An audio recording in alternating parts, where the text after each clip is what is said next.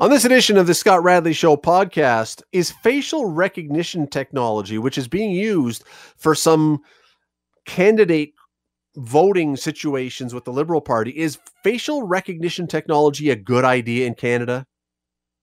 We'll talk about it. We're also going to talk about the redoing, the redevelopment, the rebuilding of First Ontario Centre. It's about to be redone. What's it going to look like? Jasper Kujavsky, the guy who's in charge, is going to join us to talk about it. Stick around. Today on The Scott Radley Show on 900 CHML. Political parties, as you may know, are beginning to gear up for what a lot are expecting is going to be a fall election. That is, that seems to be the way things are going. And if it isn't, there's going to be an awful lot of political parties with a lot of candidates locked in early saying, well, when's the election? Because everyone's kind of thinking now was remember it was going to be summer and then COVID and that seemed like a really bad idea. So it all got pushed back. So everyone expects it's going to be the fall. Well, as part of the process of getting candidates, one party, the Liberal Party, is now using facial recognition technology as part of its process to select those candidates, not to choose the candidates. It's not using somehow some algorithm that would look at the face of a candidate and go, that person's particularly attractive. Let's no, not like that. It's to ensure that the people who are eligible to help select those people get a ballot and others don't. Now, not everybody is excited about this. The Canadian Civil Liberties Association president Michael Bryant has argued against it recently, saying, and here's a quote facial fingerprinting is the wrong tool right now in Canada. I want to bring in Brenda McPhail. She is with, she's the director of privacy, technology, and surveillance with the Canadian Civil Liberties Association. Brenda, thanks for doing this today. I appreciate it. Thanks so much for having me on. Uh, let's start with Michael Bryant's quote there. Why is it the wrong time? What is the objection to the idea of facial techno, facial recognition or facial fingerprinting? Well, there's three big reasons why it's absolutely not the right time that the Liberal Party should be using this technology. First of all, the Office of the Privacy Commissioner of Canada has done three big investigations in the last year or so. The most recent just came out a couple of weeks ago, and every single time, he's identified problems with the invasiveness of the technology, whether or not it's necessary to use it, and whether or not it can be compliant with Canadian privacy law. Uh, second reason, um, it's an inherently discriminatory technology. It's a technology that we know recognizes white faces best, black faces worst, and faces of colors other than white um, in various degrees of badness. Um, it's worse on women than men. It's worse on young people than middle aged people. Um, not all of these facial recognition programs are the same, but certainly for a democratic process like voting, it's really important to know that the technology that's being used is fair to people of all colors and all genders. And then the last reason is that political parties are actually not appropriately included in privacy law. So those laws that the privacy commissioner reviewed in relation to the technology and said they're not good enough, they're not strong enough, and the technology isn't complying with the law, political parties aren't even covered by that law. Uh, to the la- let's go to the last point first, just so I understand. So if they're not covered, but it, because political parties are essentially a private entity of sorts, it's not really a public thing. Could they not do this and be excluded from all those laws and, re- and rules? Well, so in Canada, um, we have a private sector privacy law, a federal private sector law, um, that makes sure that when companies or businesses or other private part- private sector organizations are using our information, um, that there are rules that there's limits to how much they can collect and what they can do with it, and their uses have to be fair and they have to tell us what they are. They need to get our consent. So it's not that other private parties aren't governed by law, they actually absolutely are. Uh, the problem is that political parties um, aren't explicitly or appropriately included in that law. Uh, for the record, by the way, I, am told that uh, one of the ridings that will be using this is Flamborough Glanbrook. Um, don't know if that's true, but I, have heard that that is one of the areas where this will be done to, for the candidate selection. I, I, I was wondering when I heard this though that surely a driver's license or a photo ID would work. I, I, I find it hard to believe that here in Canada, here in Ontario, there is so much voter fraud going on that we need to go to this extreme end of the spectrum. What what am I missing? Well, I don't think you're missing anything. I think you've hit the nail on the head. Um, and in fact, that's what we argue that there's really no demonstrable need to be using this really controversial technology. Um, and in fact, if you look on the Liberal Party website, they do actually offer voters um, two options. They can use this facial recognition program, um, or they can go on a Zoom call with a person and show their ID, and that person can, you know, look at the ID and look at their face, just the way they would do if they were doing it in purpose. Because remember, because of COVID, this is all happening online.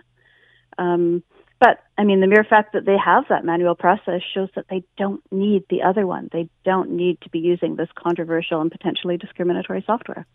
Yeah, I, as I say, I just, I, I mean, I haven't heard of many cases of voter fraud in this country. And I'm sure it happens. I'm not naive. I'm sure that people have filed more than one ballot or snuck into someone else. I'm sure that's happened. But we never, I don't believe that it's so widespread that suddenly we need to go to the extreme for this kind of thing. Um, and, and by the way, I should mention, it does seem kind of ironic to me. Uh, now, I know we're in Canada and I'm talking about the States, but in the States, small L liberals in the Democratic Party are arguing that we should have no ID needed to be able to vote. And here, our small L or capital L liberals are saying we need facial recognition technology, which is the 180 degree opposite. It seems like we can't really agree on what the right way is to vote. Yeah, I know they're also, Americans. I mean, of course. I mean, our democracy is precious and important. Uh, we want course. our voting processes to be fair. We want them to have integrity. Um, but uh, the question is: Is this the right technology to to make that happen? And at the Canadian Civil Liberties Association, we say no, absolutely not. It is the wrong technology at the wrong time. Is it is it being widespread, widely used other than in this particular uh, way with the, with the liberals and the voting in this country so, right now? As far as we know, um, you know, every political party is currently doing the going through this same nomination race voting process. Um, to the best of our ability to discern, only the Liberal Party of Canada is using this technology for, for their internal voting processes. Sort of more broadly in society, um, the most recent uh, uses of this technology that sort of hit the news was when the uh, Royal Canadian Mounted Police and other police forces across Canada were experimenting with a different kind of facial recognition technology. Um, and in fact, the RCMP use was the subject of that report by the Privacy Commissioner that I mentioned earlier, where they basically said um, the technology itself collected people's information illegally, and the RCMP shouldn't be using an illegal technology. And I think where this gets concerning in this particular case is that if one of our political parties in this country think that this is good for them, I think we can extrapolate that somehow they would at some point think that it's good for us too. If it's good enough for them, why would it not be good enough for the rest of the country for security reasons? Absolutely. I mean, that was one of the reasons why the CCLA felt it was necessary to, to bring this information forward into the public and start this conversation. We're really concerned that, you know, with the Liberal Party of Canada, who are, of course, right now the governing party, in our country um, are using this, then they're setting a really dangerous precedent. Um, and municipalities and provinces and, and you know and up to and including in a federal election might think, well, you know, it's been the Liberal Party thought it was okay. Maybe it's okay for us too. Maybe this is a good idea for voter ID. You've you've touched on it earlier, but I'm going to ask again because we see this in stores certainly. If you go into a store there's going to be cameras and some of them would use technology like this. Is there a difference though in your mind between a store or a private business using this technology and the public agencies using this technology? Because i suppose uh, you know you don't have to go into a store but it's pretty hard to live your life without ever going out in public. Yeah so um, you know the privacy risks and the risks of discrimination if the technology you know fails to identify or, or misidentifies you differ depending on the kind of technology they're using and what they're using it for.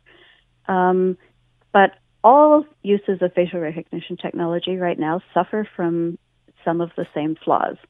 One is it's always going to be inherently invasive to be identified when you move around, whether you're in a store, which is like a quasi public place, or whether you're on a street, which is a public place. Um, as Canadians, we expect to be able to walk around and mind our own business and not be monitored um, if we're not doing anything wrong. um, and facial and not be identified if we're not doing anything wrong. And facial recognition has the potential uh, to turn that assumption on its head. Um, so that's a problem. The other issue is um, whether it's a, a, public body or a private body doing it.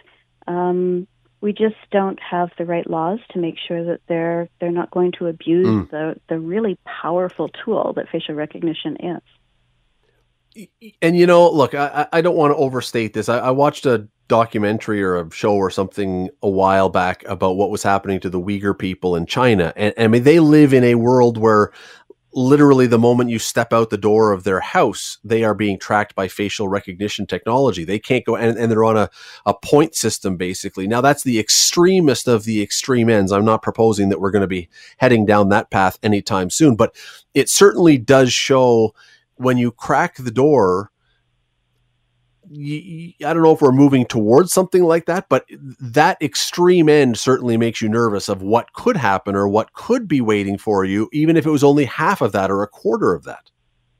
Absolutely. I mean, one thing we know about technology is once somebody starts using it for one thing, there's going to be function creep. Somebody else is going to say, hey, oh, it mm. works for that. Let's use it for this hey, it works to identify this person in my store. Let's let's have police use it to identify all the people at this corner. And uh, if it, it works for, um, yeah, so it's I've I've lost my example there. I've well, no, but example if, in my head. but if that's the case, and I think you're right, I think we can look to many examples where we talk. What was the what was the phrase you just used uh, about the how it creeps on in technology creep, or you know where where we take one thing and then it pushes to the next and the next why are some of us eagerly racing towards this technology like that? Uh, because we, we know that's what happens with all these things. We should know. Um, but I think it's also very alluring. I mean, the people who create this, the vendors who design this technology, um, do so because they want to sell it, because there are buckets of money in selling this technology, and the more people they can sell it to for the more uses, the more money there is. Um, so there's a lot of dazzle and promise and rhetoric that's wrapped around these technologies. And it can be really hard if you're not super attuned to the risks to fight your way through all of that, you know, glitter and get to the core, which is, you know, this is an invasive technology that is deeply harmful to privacy and fundamentally discriminatory. Yeah, and not necessarily immediately. I mean, this is this is why it is because I probably there are people listening right now, Brenda. I guarantee there are people listening right now saying, "You two are both panicking, and you two are both being, uh, you know, over the top, and they're not going to fall." Not today. I don't mean that, but I, I, agree with you on the idea that you we become comfortable with this, and then it gets pushed a little more, and then it gets pushed a little more. I agree wholeheartedly with that concept that the the the the, the, the troubles of this don't necessarily appear right off the bat. It's what comes years down the road. Yeah, for sure. I mean, right now it's kind of cool to wear a Fitbit and see how many steps you walk. Um, you know, now that insur- insurers, insurance companies know that we do that um, they're thinking, hey, wouldn't you like to share that information with us? We'll even give you the Fitbit. Um, and then we can adjust your premiums based on how healthy you are, judging by how many steps you walk. Um, and then the next step could be, well, if you don't want to wear the Fitbit and let us have the data, we're not going to insure you. That's the way the creep happens. It's here's something fun, here's a privilege we'll give you. Oh wait, now we're going to turn it into a punishment. Um, and and we can see that pattern in different kinds of technologies. And we, I think we do need to take this technology seriously um, because if it creeps, the end result, um, as you mentioned with the Uyghurs in China, um, we we have an example in the world of what that endpoint could look like. Um, and it's um, nice Unpleasant. to think that it wouldn't happen here, yeah. uh, but I'm not sure that we can promise ourselves that.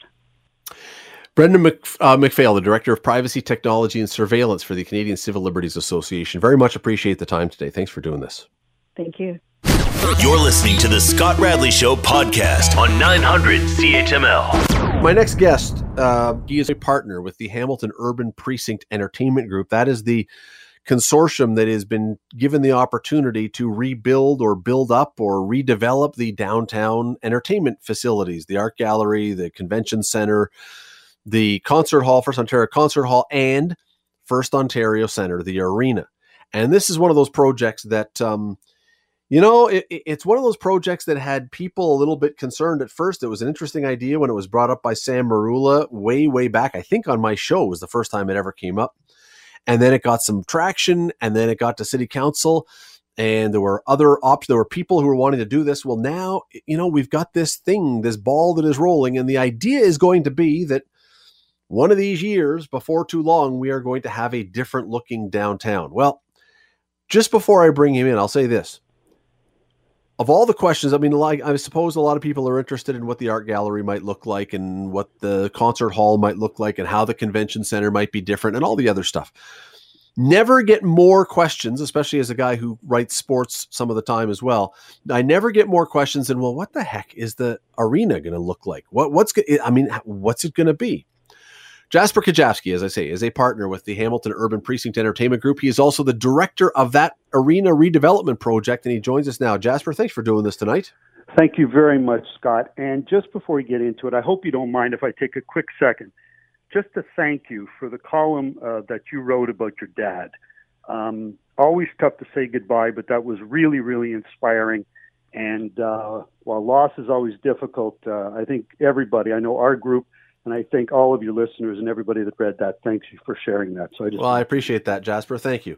Uh, uh, very nice. Um, let us get to, and I, it sounds like a, it's a hard, it's a hard segue to make, but let's get back to the arena for a moment here. This yeah. is before we get into what's going to happen with the arena.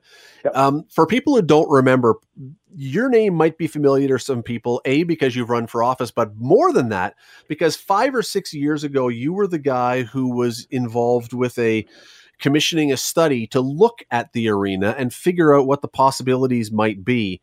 And so you understand the shape this building is in.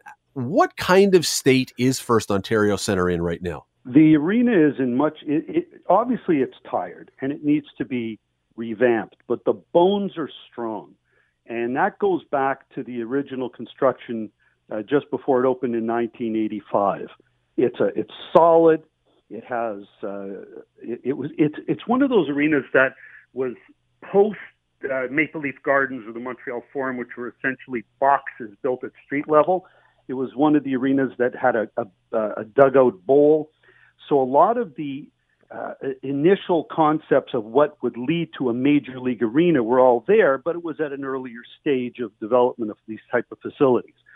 So the the canvas that was left behind for a major renovation was extremely impressive, and now we we're very confident that we'll be in a position to deliver that so when you're talking about the money and we can get into the money in a few minutes yeah. here about what it might cost when we get into that are you confident that most of the money can go into what we will call aesthetics or or things that people are going to see as opposed to having to re firm things up and fix structures and all the rest yeah there's an enormous amount of space that's going to be built out and we're really confident that we have a strong team to do that because uh, because you mentioned what happened years ago in in 2015 I was committed to having the renovation of uh, of the uh, Coliseum of First Ontario Centre become the arena project. I believed in it. So I went out and I raised money from a number of different groups and it's those groups that have now built into what has become HUPEG. So for example, the it's now a Carmen's led entity. Carmen's was one of the initial uh, funders of the arena renovation study, and now uh, that team is building out. So not only I know you know PJ very well, but Joe Mercanti, COO of the Carmen's Group, uh, is one of the managing partners together with PJ and myself, and then new investors, uh, Sam Mercanti, uh, who is well known for CarStar, Vaccarello Investments, as well as trusted advisors like Dennis Concordia and Fred Buzelli, are all part of the team that's leading this now stronger consortium that eventually got to the point where we were able to compete for and be successful to get the, the confidence of the city uh, to take on this task. If you would just give me a second, also a quick shout out. I just think it's really warranted to the city negotiators who did this, led by uh, Ryan McHugh with Ray Kessler, Al Dorr, Andrews Knudsen. They worked very hard to protect the interests of the city, to protect the taxpayers, uh, they were long negotiations, tough negotiations, but at the end, we end up with a strong deal for everybody. And I think that the taxpayers of Hamilton are going to be very proud and very happy with what is eventually delivered out of this.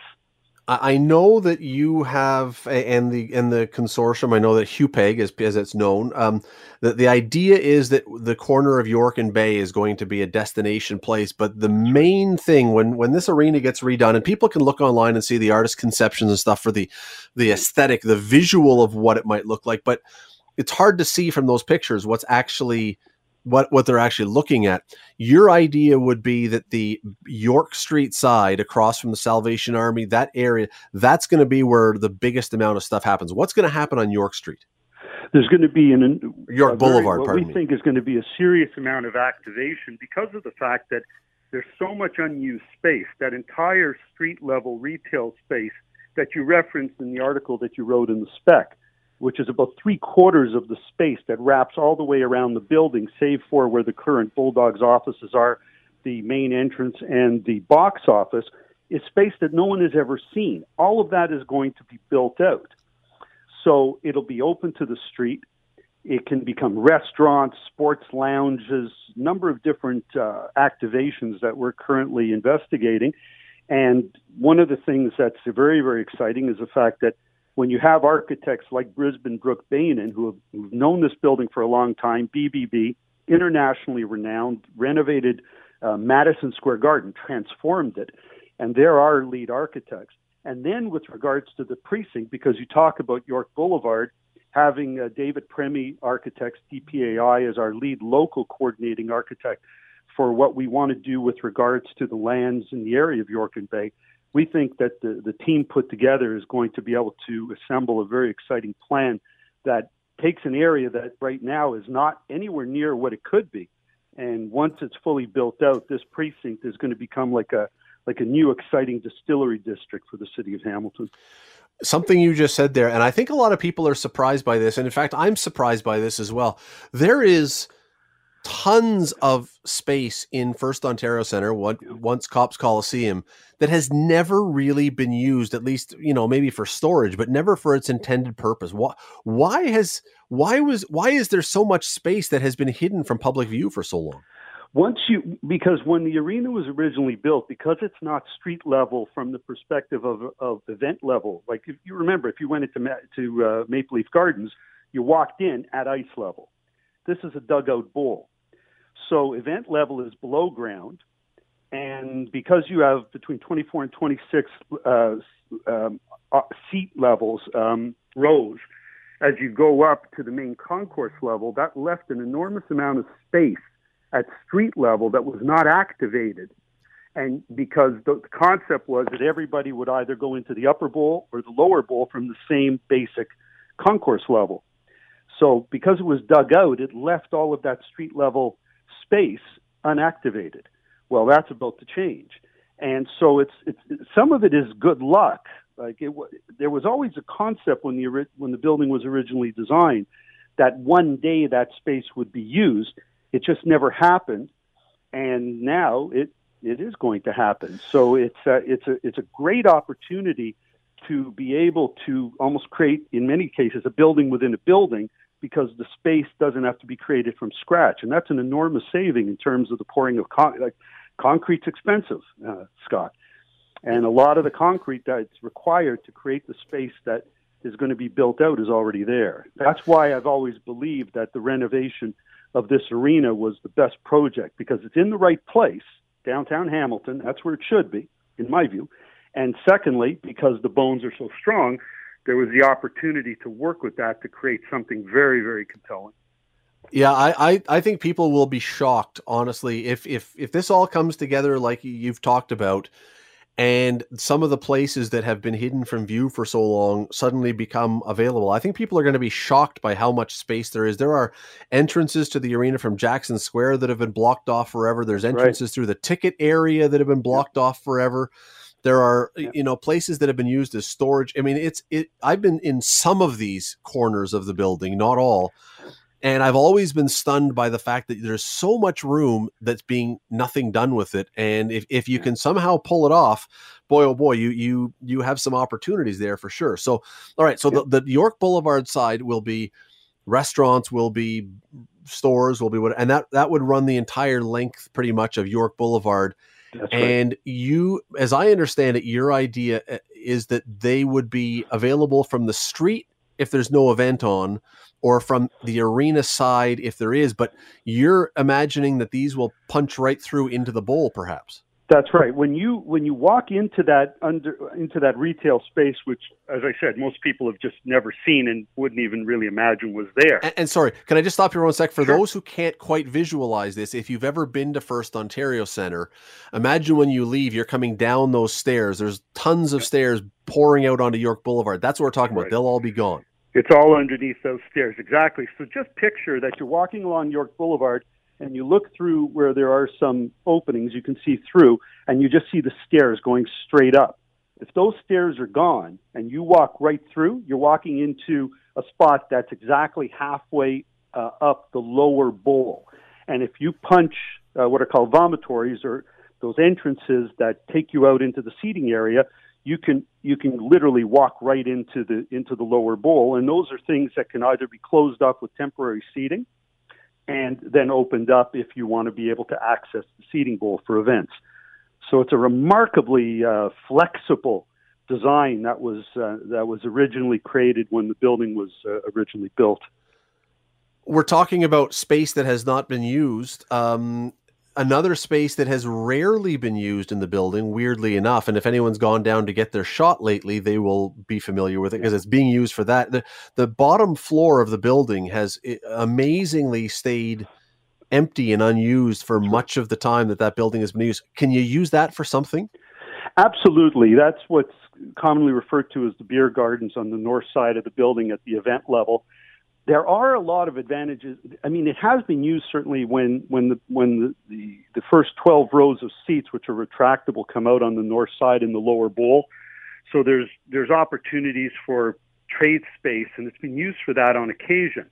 But at the same time, there's that's that's not happening often enough as you would like in terms of activation. And so we're in conversations with uh, you know Michael Andlauer and the Bulldogs uh, we're also now welcoming the Toronto Rock. The Rock are going to be in the Hammer and the, and the Honey Badgers, our basketball team. And there may be an opportunity. There's there's discussion about the potential reorientation of where dressing rooms are and creating space on the north side, which would open up space on the south side for other uses. That decision has not yet been finalized, and we're in discussions with all three of our tenants plus other other groups. Um, with Live Nation and the use of um, you know space for artists and things of that kind. So there are, there are different decisions that are, that are still uh, having to be made with regards to what's going to happen on the north side. But one way or another, there's going to be significant activation there that has not taken place. It won't be left quite as blank as, as you would see it now.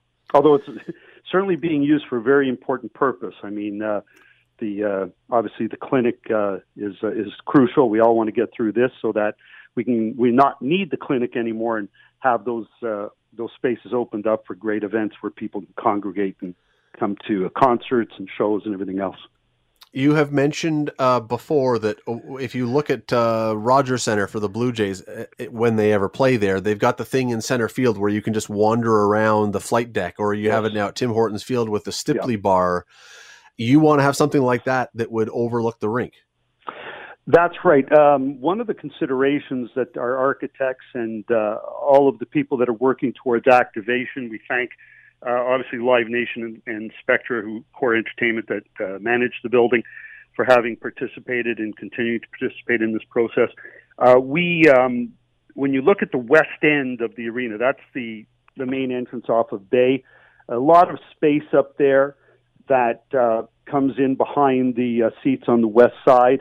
Uh, that also looks at stage and like when when concerts are held, the stages, unless it's in what you call in the round, are generally on the the east end of the arena, and so something that uh, that is similar to or sort of evokes the concept of a party area where people can congregate and um, you know have their food and beverage items and everything else on the west side. Um, Brisbin Brook Bain is very excited about the prospects, and our the lead architects Murray Bain and Chris O'Reilly, uh, Tone Fr- uh, Frasina are very excited about the potential for what can be developed on the west end of the arena.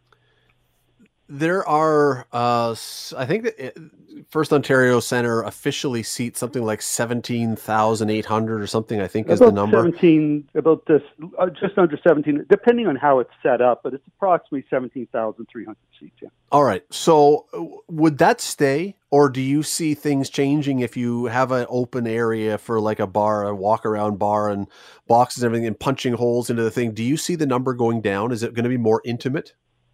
Uh, the, the, balcony is still there, so even though the predominant amount of work that's being done is to create approximately 9,000 premium seats with new suites and club areas um, on the lower bowl, but the balcony is still there.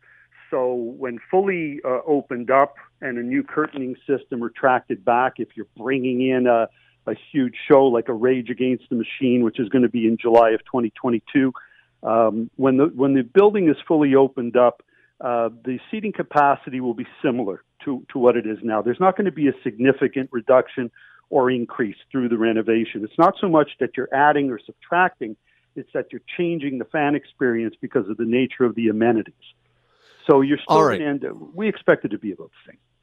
All right, we have a couple more minutes left, and I said off the top about money. Now, when when, the deal was made with the city, when the agreement was made with the city with Hupeg, uh, uh, with that's the again once again the group the consortium that's doing this the, the amount mentioned was about 50 million dollars to do this uh, but it sounds really expensive a lot of the ideas that you're throwing out there jasper and it sounds i mean looking at that when you talked about the the study you did back 5 years ago 68 million was the number that would have kind of seems similar to a lot of the stuff that you're doing now is it really 50 or can you do this for 50 or does it have to be more? do you have to start cutting stuff to get it down to 50? The $50 million figure was the figure that in the negotiations with City relative to the consideration we were receiving back was the minimum, and I emphasize the word minimum commitment we made. So we are committed to and we will deliver a minimum $50 million renovation or transformation to the arena. But that is our goal is to get beyond that, and work is being done to to make that happen. And there'll be more to come. This won't be the last of the conversations. Obviously, this is not um, the end of it. It's just as, as PJ said publicly, he said this is just the end of the beginning. And we are confident that uh, once we are able to announce what the final plan for the arena renovation is, it will be more than $50 million. The level to which we're able to do that will depend on work that we're currently uh, engaged in and is underway. And but even at 50 million, 50 million dollars is a lot of money and can produce quite a significant renovation and change to the building. But our goal is to get beyond that and to deliver, uh, you know, everything that we that we're we really want to be able to to uh, leave behind in terms of a legacy for the renovation of this iconic and historic um, building in downtown Hamilton. Uh, ideally done by when? It'll be a 2022-23 uh, time schedule. Things are still having to be worked out in terms of working around the schedule of our respective tenants. That's why I, I again, as I, I, would emphasize our discussions uh, with the uh, Bulldogs, the Rock, and the Honey Badgers. Uh, we don't want to disrupt schedules if possible. It'll likely not be possible. It will. It'll be very difficult not to have any disruption, but we want to minimize that to the extent possible. Brisbin Brook Beynon is is tremendously um, adept at being able to stage things. Uh, so there there will likely be, we believe there'll be the, the opportunity potentially to do a lot of the exterior work while still being able to accommodate events inside the building. For example, what we were talking about on York Boulevard, a lot of that work doesn't really touch um, portions of the building that need to be accessed for events. So we may be able to minimize the disruption to any schedules by doing that. But um, th- we'll see what the level of full building shutdown requirement is. But we're looking at a 2022 and 2023 timeframe within which to have this work completed. That is Jasper Kujavsky. He is the guy who is going to be in charge of redoing the arena when that construction starts. Listen, we really appreciate the time today. Thanks for doing this, Jasper. Thank you very much, Scott. Really appreciate it. The Scott Radley Show. Weekday evenings from 6 to 8 on 900 CHML. The Scott Radley Show podcast is available on Apple Podcast, Google Podcast, and wherever you get your podcasts. I'm Scott Radley. Thanks again for listening, and do not forget to subscribe to this podcast. It is free. You will never miss an episode. And also, be sure you rate us and review us. Whatever you think of us, we'll take it. Thanks for listening.